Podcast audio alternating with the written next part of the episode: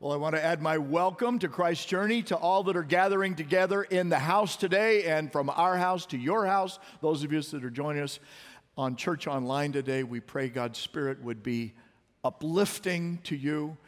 And even as He speaks the truth to the point of need that we all bring to this place. And especially if you're a first time guest, we are thankful that you have chosen to come and you honor us by your presence, and we invite God to meet you in the place that let, will let you know that you are known, you are loved, and that He has a great plan for you. Speaking of great plans, um, God has a magnificent plan for us. By the way, if you're wondering why I'm seated, um, I picked up a bit of a foot injury yesterday. And so I'm telling you this I hope it doesn't bother you because it's not going to bother me. What, what I've got to give you is something that I want to bring full hearted to you.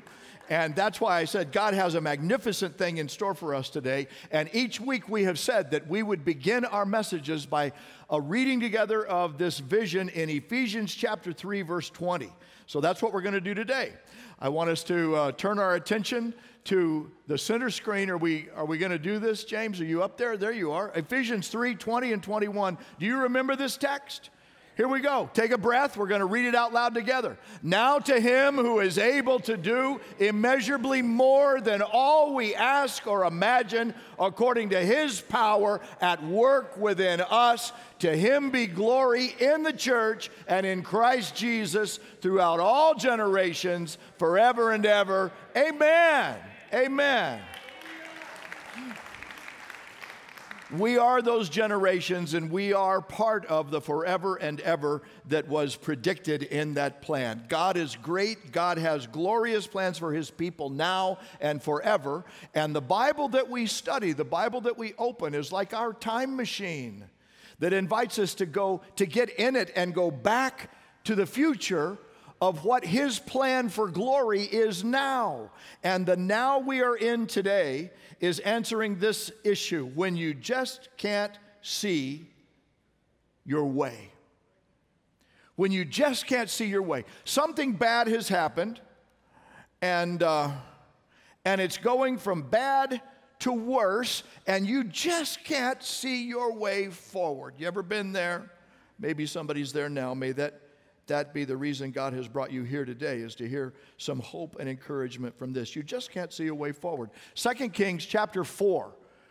We're picking it up in the ministry of Elisha, now walking in the double portion spirit of Elijah. It's where we left off last time we were together. And he walks into two scenes of desperation. Two stories of two women. One's a single mom has two sons, recently widowed by the death of her preacher husband, and has no way to pay her bills. The bills are due, the creditor's coming, and planning to take payment by taking her boys away as his slaves. 2 Kings chapter 4. Second story, I mean, she's in dire straits. Second story, the other story is about the wife of a wealthy man. Pendulum swings to the other side. Scholars imagine her to be older and elegant and noble, and she's generous and she's given to hospitality. But one problem that her wealth has never been able to solve for her is infidelity, infertility, excuse me. Yeah, I was reminded after the beginning of the first session, Bill, I think you said infidelity. The problem she had, that we're told she had, was infertility. Unfortunately, we're familiar with both problems in our world, aren't we? Infertility. She has no son, she has no legacy. She's got all this money, but she has no future faith, family. And that lack, as we're about to see, is going to take her on a roller coaster of tragedy. So we got two women, they're both vulnerable, and they're both in a spot where they just can't see a way forward. Chapter 4, verse 1 Good people that have bad things happening. The wife of a man from the company of the prophets cried out to Elisha, Your servant, my husband's dead. And you know he was, he revered the Lord. Now, the company of prophets was like a seminary of their day. It was a discipleship of spiritual leaders. And her husband was part of it, and she says, and he was the real deal. He wasn't faking it, he revered the Lord. And yet, he's dead. He's a good man, but something bad happened, and now it's getting worse because in his absence, though she's a widow, that's where the heartbreak began. Her bills that are coming due, her husband was covering, and now he's gone, and the cost of living isn't. The bills are still coming in. She's broke. Next verse creditors coming to take my boys as his slaves. She's pouring her heart out to Elisha. Indentured servitude is how they paid their debts in those days. So she's heartbroken, she's poverty stricken, she's newly widowed, and she's a single mother, and her kids are about to be taken away. How could it get any worse than that? She just can't see a way out. So what does she do? She cries out to the man of God, Elisha, double portion of Elijah's spirit on Elisha. And he says, Well, what do you have in your house? Nothing, she says. I'm thinking maybe she already sold off the furniture, maybe she sold the housewares, stuff that she never thought she would part with, those sentimental attachments, but now she has liquidated everything to try to stay, to save the house. Single moms can get very industrious, very creative.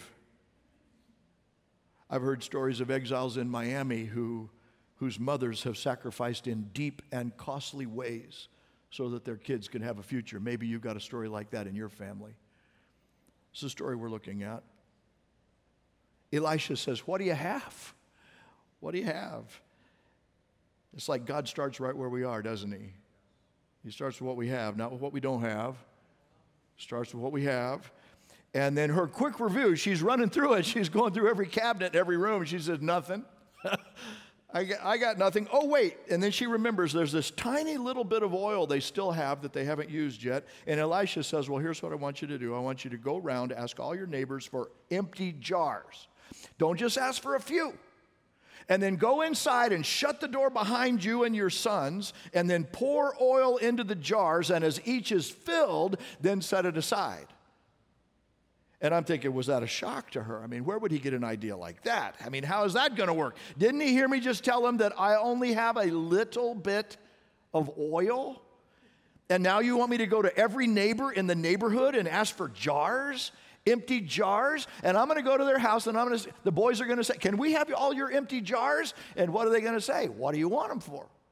And now everybody in the neighborhood is going to know my business because I'm going to fill up the jars, right? And we, that we only have a little oil left. I mean, what, what's going on here? And that's the kind of stuff that, uh, that goes on in my head. You know, they're going to want to know, and what am I going to say? But we're not told that any of that was in her head. We're not told if she felt the need to unload the whole story everywhere she went as they gathered jars. We're not told if she, like Mary, decided that she would just treasure it in her heart and, like, keep the story sacred where the prophet spoke it. But what we're told is she went and then she did what the man of God instructed. She gathered empty pots. they gathered empty pots and not just a few. And then when they got the path, it says she shut the door behind her and her sons, and then this happened. They brought the jars to her, and she kept pouring. She took that little bit of oil, she kept pouring. And when all the jars were full, then she said to her son, Bring me another one. And he said, Well, there's not a jar left. And then the story says, Then the oil stopped flowing. See, it wasn't until the empties they stopped bringing them, that the oil stopped filling them. And, and then she went and she told the man of God, and he said, Okay, well, now go and sell the oil that you got and uh, pay your debts. And you and your sons can live on what's left. There's going to be enough profit in the margin to not only pay your bills, but give you some cushion. And uh, all because what did she do? Here's what I'm taking away start where you are, use what you have, seek God's wisdom, and then do what He says. That's like, this is the story right here. How do I, if I'm in a place where I just can't see what my way forward is, And all I need is a miracle. How do I get there from here? He said, Well, start where you are, use what you have, seek God's wisdom, and then do what He says. Maybe that's for you today. And that's why the story's in here, is so that you would pay attention in a new way. Why? Because when you just can't see your way, you trust God, live by faith, not by sight. When you can't see your way, you learn to live by sight. And you just keep bringing your empties and you let God fill them as He will. And then from that fullness, then you pay your bills. And from the cushion, from the money for the future, you set, God set her up in a little small business. It's like this entrepreneurial olive oil venture, businesswoman, 9th century BC. And the Lord set her up. He was her angel donor and got the thing moving. And now she's supposed to keep it going and manage that account for the benefit of her family. She didn't see it. She thought she had nothing. She didn't see it. But God wanted to bring His vision into hers. Reminds me of the story of Desert Pete. I've told it before, bears repeating here. This guy is in the desert. He's lost in the desert. He's dying of thirst, and he finds an old water pump.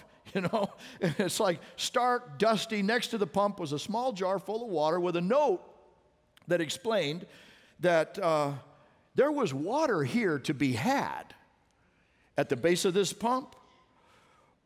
But to get it, you've got to prime the pump. And that's what the water's for, which created his dilemma. He's been out for a long time, his throat's dry.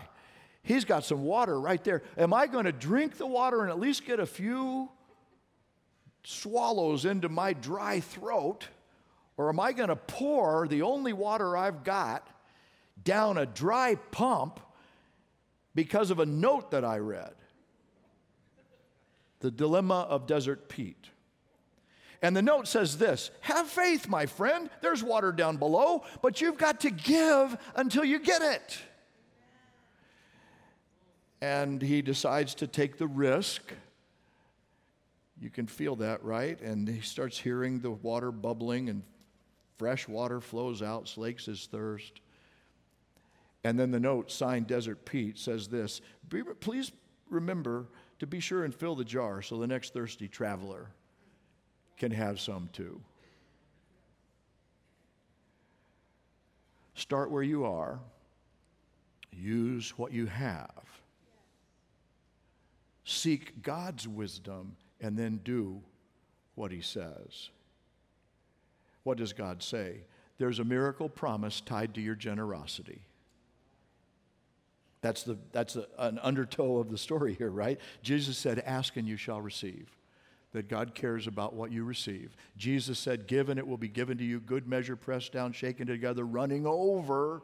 Luke 6:38. So when you take the risk of generosity, then God responds with blessing. You conquer the fear of scarcity with the faith of generosity. And time out here.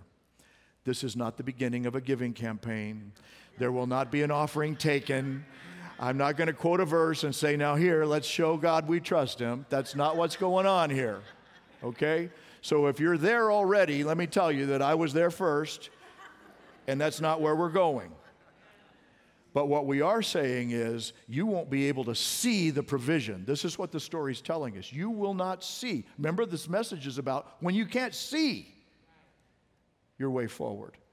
You won't be able to see your way forward until you do what he says. So don't be surprised when you need a miracle that God invites you to take the risk of faith. There's a message in here.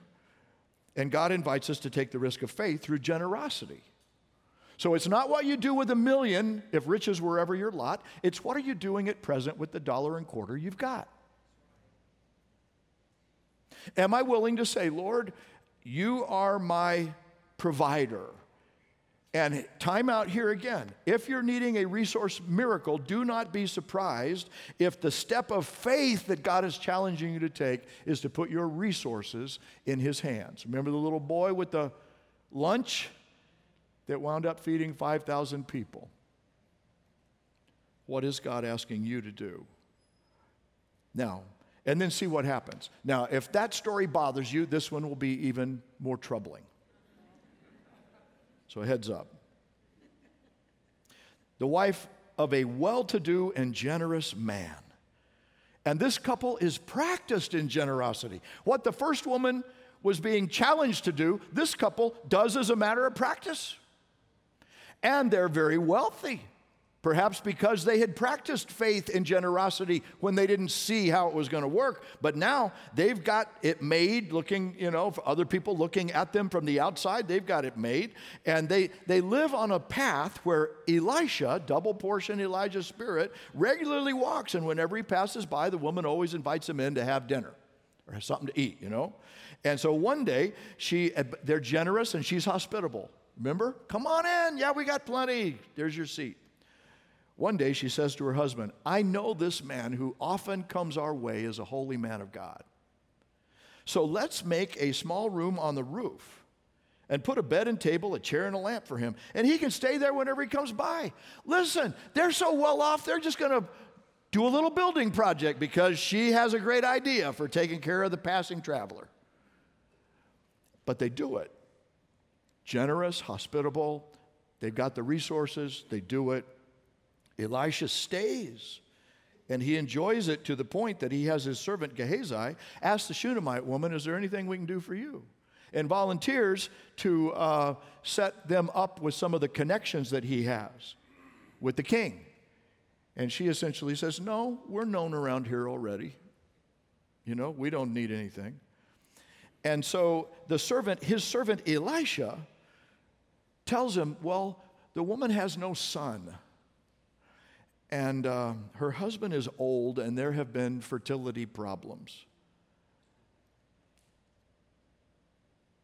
And the prospect's not looking good.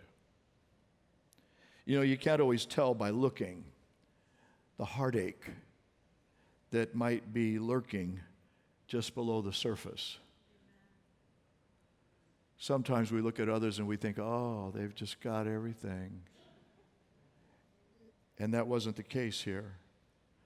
So, you know what? Elisha calls her in and he tells her, next year, about this time, you're going to be holding a son in your arms. Now, you might expect her to get all excited about that, but you know what she does? She objects. No, no, no.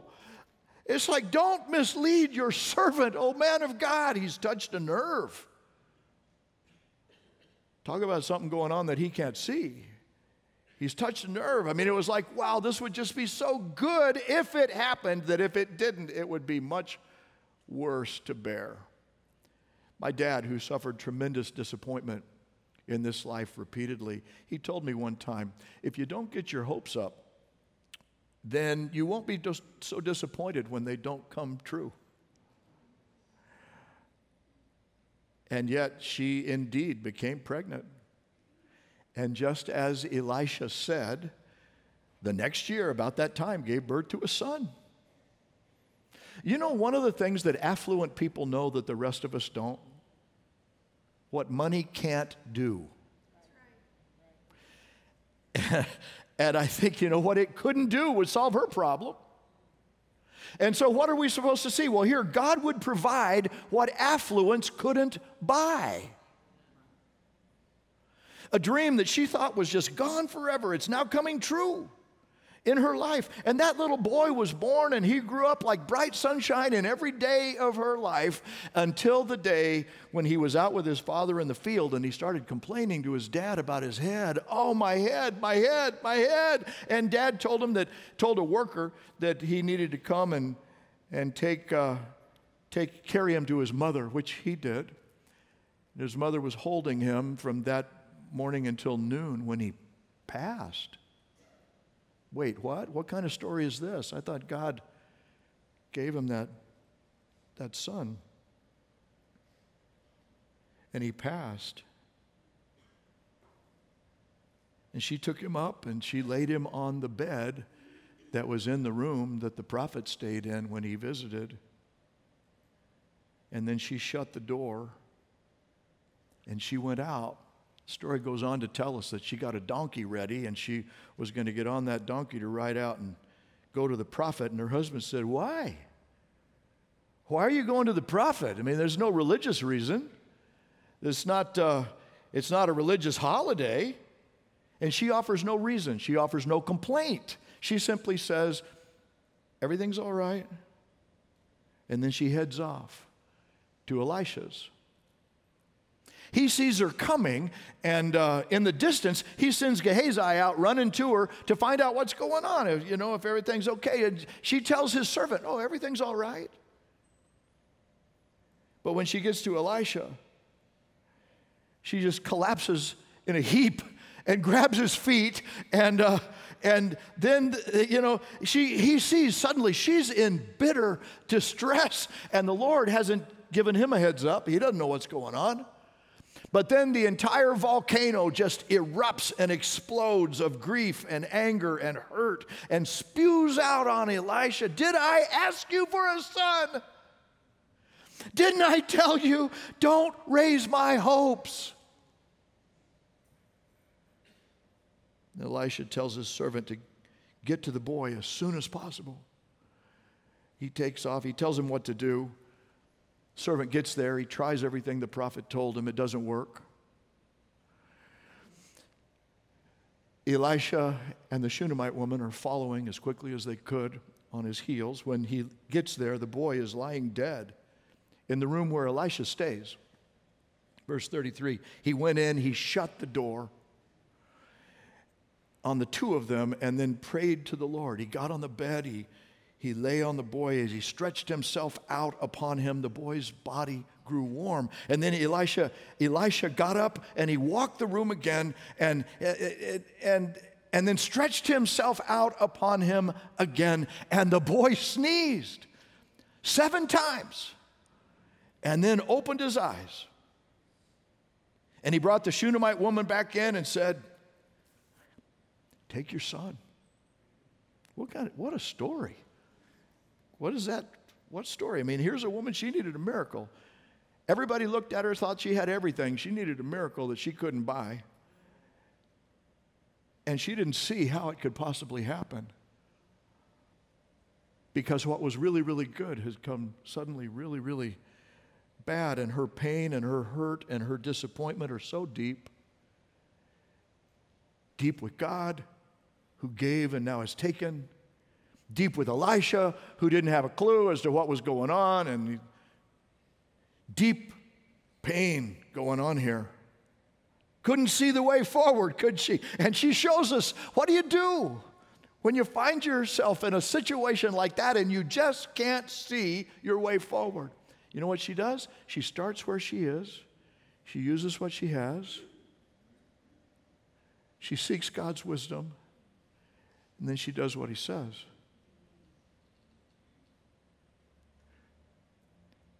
What if you did that with what you're facing? You know what? Because when you just can't see your way, you can still trust God and live by faith, not sight. I think that's the bottom line of both of these stories. And yet, we're not quite done yet. Because it's curious to me, you know, why does she tell her husband, oh, everything's all right? Why does she tell Gehazi, Elisha's servant, everything's all right? Why does she do that? Because obviously it, it wasn't all right. You don't disagree with me there, right? And then when, when we see that when she gets to the prophet, it wasn't all right. You ever found yourself in a situation where you thought, well, why waste words when it seems like they're not really listening? And they can't do anything to change my situation. I wonder if that's what's happening here. You don't really see them caring, you don't really see them making a difference anyway. I wonder if that's what she's doing. And she doesn't even tell her husband. Why not? Well, this thought came to me. You'll have to check me on it. because both of these stories, this is a story about an absent father. Actually, both of these stories are about absent fathers. One is absent by death, the other is absent by choice. Am I right? What happens to a family when the father's absent? When he's not there? So maybe I just put that on pause for a second and say, guys, is, that's not what we want, is it? What we want is to be the kind of men who decide that we're going to be there for the people in our lives that need us. We're going to be there for our wives. We're going to be there for our kids. Where we want to be the kind of place where our women feel like they could share their pain and not just cloak it over and say, "Oh, everything's all right." No, we're going to be the kind of men that they can go to and they can bring their pain and they could be heard. Like we're going to listen to what they say. We want to be those kind of men, right? We want to be the kind of men where the other priorities of life that are legitimate, like life and work and success, and even our own pain when we're in pain, where that doesn't get in the way of our love for God or our love for our most precious loved ones. But we show up. We show up, we step up, we step into the gap. We, we want to be the kind of men that just like lead the way and take the next step toward God in the middle of our problems. When our kids have needs, when our children are hurting, when, when they make mistakes, when, when they go astray, that they could count on us to show the way. That's what we want, right?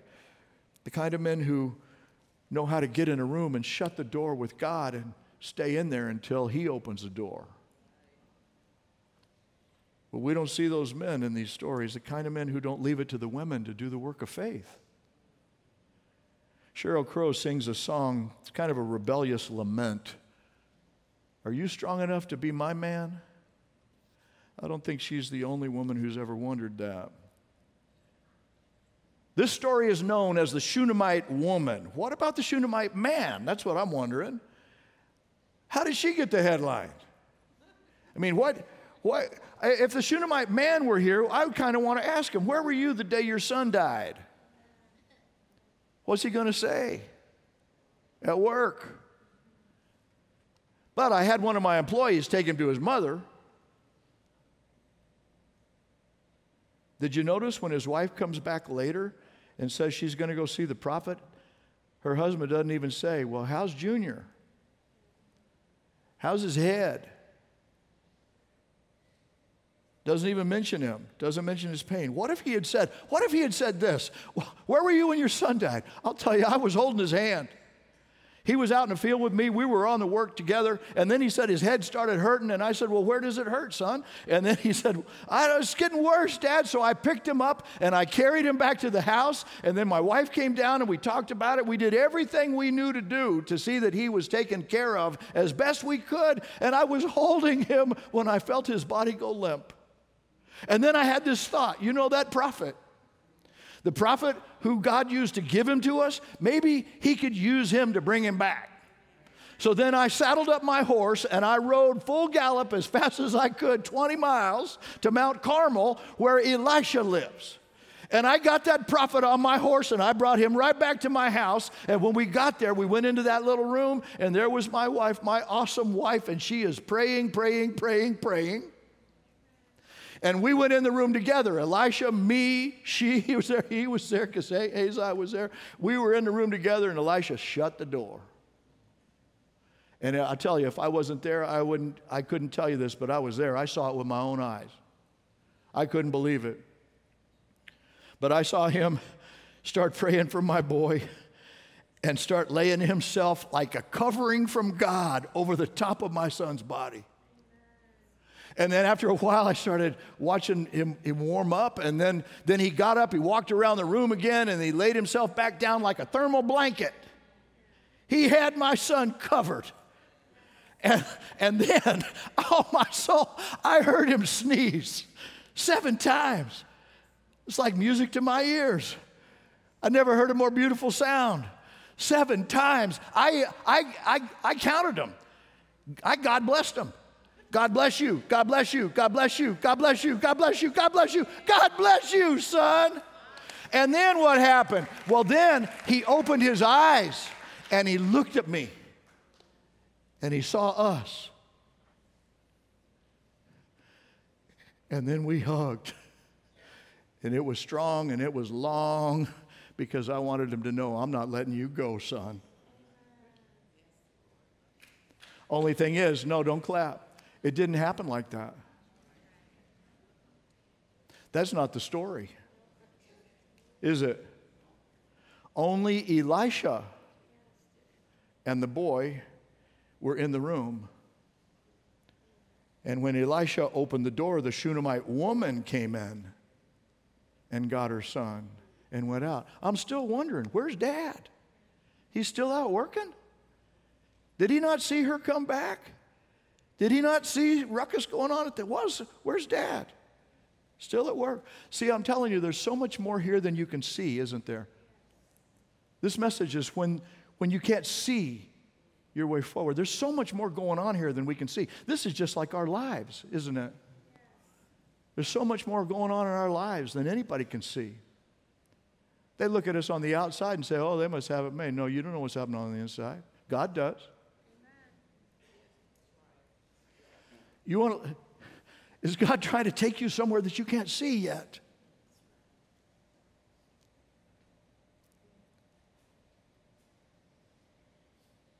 So much here. Are you willing today to let Jesus show you something maybe you're not seeing? Beyond the blind spots in your life. And can I tell you, because some of us are already nervous about this, what's happening in your life isn't for everybody to see. That's why we got closed doors here. You notice that? Some of God's best work happens behind closed doors. He goes in and he shuts the door. and some of God's best family work happens in private. Because what's happened in your heart and in your home is not for public display. That's what's going on here. God wants to close the door and say, I know you, I love you, I feel your hurt, and I'm here for you. What if you were to ask Jesus right now, Lord, what am I not seeing that you want to show me? Fears of scarcity, I don't have enough. I don't know how I'm going to make it. Disappointment with God, I don't know if I can trust you. Some of my deepest pain is around what you let go away. Broken dreams, hopes dashed, what happens to a family when the father's absent? Because, see, some of us, that's not a hypothetical. And it's not about you, it's what you experienced the absence of a loving strength in your father. What happens? The stories tell us your heavenly father is not absent. He's still providing, he's still protecting, he's still on site. And, uh, and is still wanting to open our eyes wider. You're wondering, well, can God be trusted? That's what I wonder. And the answer is yes. He sees you, He loves you, He knows you like nobody else does. He knows the pain that nobody else sees, and He wants to be present in it so that He can take you into beyond sight,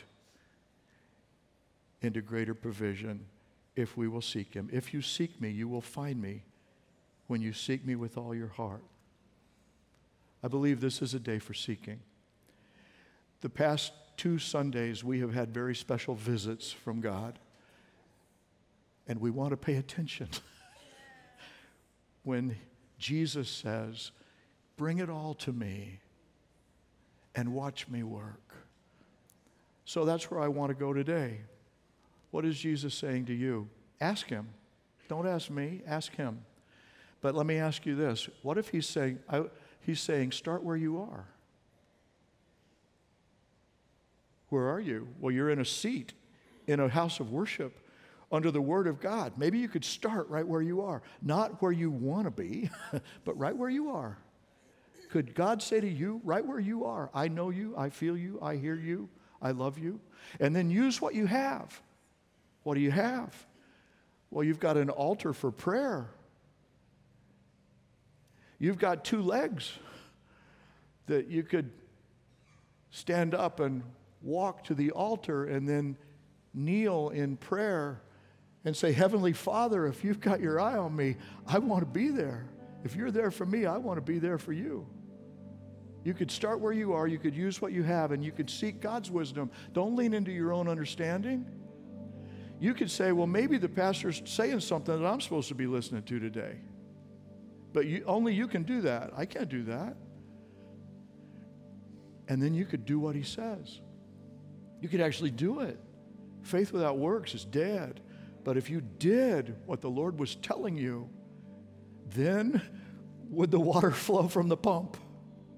Then would the oil overflow the jar. Then would the new life breathe life once again. We won't know until you take the step Jesus is telling you to take. So that's probably pretty much all that I'm supposed to say today, except that as He's speaking to you, that His altar is open and that Jesus said, He that comes to me, I will never turn away. That Jesus said, Come to me, all you who labor and are heavy laden, and I will give you rest. So I want to invite you whomever you are, as you have sensed the Spirit of God speaking to you about your life and your decision, to just come now. We're not even going to start singing. I, I mean, just come now. Use your legs, start where you are, get up, and then come and let's leave our burdens here and bring them all to Jesus and watch Him work. Amen.